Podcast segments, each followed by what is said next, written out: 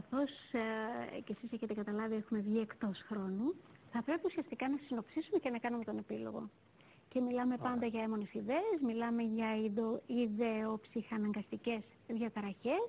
Ε, μια εκπομπή που εγώ δεν πίστευα ότι θα είχε τόσο τηλεφωνική συμμετοχή. Θεωρούσα ότι ήταν πάρα πολύ εξειδικευμένο το θέμα, όμως βλέπουμε απασχολεί πάρα πολύ κόσμο και μάλιστα το προχώρησαν και σε πιο ε, εξειδικευμένα ζητήματα. Μπήκε και το θέμα της διπολικής διαταραχής, κάτι που προσωπικά αγνοούσα.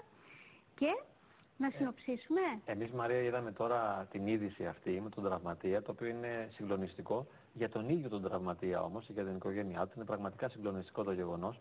Αλλά δεν εμείς... το σχολίασα Νικήτα μου για να μην παίξει την επανάληψη. Αλλά εσύ το είπες. Τέλος πάντων. Δεν πειράζει.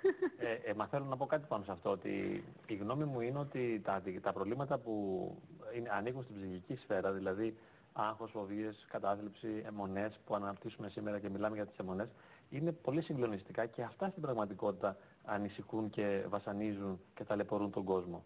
Όχι τα εγκλήματα. Δηλαδή μπορεί αύριο να μιλήσουμε για ένα έγκλημα ή για ένα πολιτικό γεγονός ή για ένα άλλο γεγονός της, ε, του, της εξωτερικής πολιτικής α, ή του ποδοσφαίρου, αλλά δεν μας απασχολεί πραγματικά και ουσιαστικά. Ναι. Ο καθένας έχει ένα δικό του εσωτερικό κόσμο και έχει αυτά τα, τα, τα φοβερά προβλήματα, άγχους, φόβους, θλίψεις και δυσκολίες της επικοινωνίας στα ζευγάρια. Αυτά βασανίζουν τον κόσμο. Ωραία.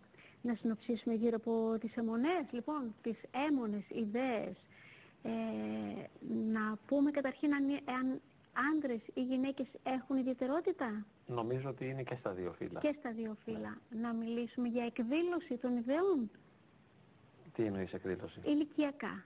Ε, Πότε εκδηλώνονται αυτές οι έμονες ε, τον ειδικό τον επισκέφτονται στην εφηβεία και στην πρώτη, δηλαδή όταν ενηλικιώνονται μετά τα 25. Και ίσως αλλά, μετά τα 30 όταν η ζωή είναι πολύ πιο απαιτητική. Πολλές φορές ε, οι ίδιοι αυτοί οι άνθρωποι λένε ότι από παιδιά είχαν κάποια συμπτώματα. Και μερικές φορές βέβαια και παιδιά έρχονται, ε, τα φέρουν οι γονείς ναι. που έχουν τέτοια συμπτωματολογία. Ε, επίσης διαβάζω ότι ενδεχομένως η διαταραχή μπορεί να οφείλεται στην έλλειψη σερωτονίνης. Ε, δεν ξέρω αν αυτό πραγματικά έχει αποδειχθεί.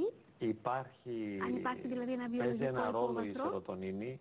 Ε, ενοχοποιούν συνήθως το λιμβικό σύστημα, τον υποθάλαμο, ναι. τα βασικά γάγκλια, την αμυγδαλή αλλά αυτά είναι τα κέντρα που ρυθμίζουν την βίωση και την επεξεργασία των συγκινήσεων.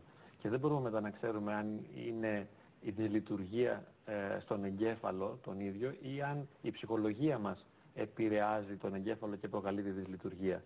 Οπότε υπάρχει μια άλλη λεπίδραση δηλαδή ανάμεσα στα βιώματα και στα λοιπόν, εγκεφαλικά κέντρα και δεν μπορούμε να το... Βέβαια ε, έχουν πειραματιστεί και με ψυχοχειρουργικές τεχνικές και κάνουν επεμβάσεις δηλαδή χειρουργικές ε, για να θεραπεύσουν βαριά περιστατικά, αλλά ακόμα είναι σε πειραματικό στάδιο. Δεν υπάρχει... Και βεβαίως ε, είναι πολύ σημαντικό να τονίσουμε ότι όταν αρχίζουν να παρατηρούνται οι έμονες ιδέες, όταν αρχίζει να παρατηρείται αυτή η αλλαγή στη συμπεριφορά, θα πρέπει να είμαστε ειλικρινείς με τον εαυτό μας ή ειλικρινείς με τον διπλανό μας που το παρατηρούμε αυτό το πράγμα. Μπορεί να είναι μέσα από την οικογένειά μας, μπορεί να είναι συγγενείς μας. Ναι ε, να αναγνωρίσουμε το πρόβλημα και να πάμε στον ειδικό. Όσο πιο νωρίς, τόσο πιο καλά. Σίγουρα, να μην νιώθουμε καμία ενοχή, διότι δεν φταίμε εμείς γι' αυτό, δεν το δημιουργούμε, δεν το πλάθουμε, δεν το ελέγχουμε. Αντίθετα είναι εκεί που χάνουμε τον έλεγχο. Και το πρώτο που χρειάζεται να κάνουμε και το πιο σημαντικό είναι να δείξουμε άπειρη συγκατάβαση στον εαυτό μας. Να δούμε με πολύ αγάπη και κατανόηση αυτό που μας συμβαίνει ε, χωρίς να ενοχοποιηθούμε καθόλου. Δεν φταίμε, δεν το κάνουμε εμείς. Ό,τι και αν συμβαίνει είναι κάτι που θεραπεύεται, είναι κάτι που αντιμετωπίζεται, είναι κάτι που α, ζητά τη λύση και λύση υπάρχει. Και δεν, να μην ενοχοποιούμε και τους άλλους.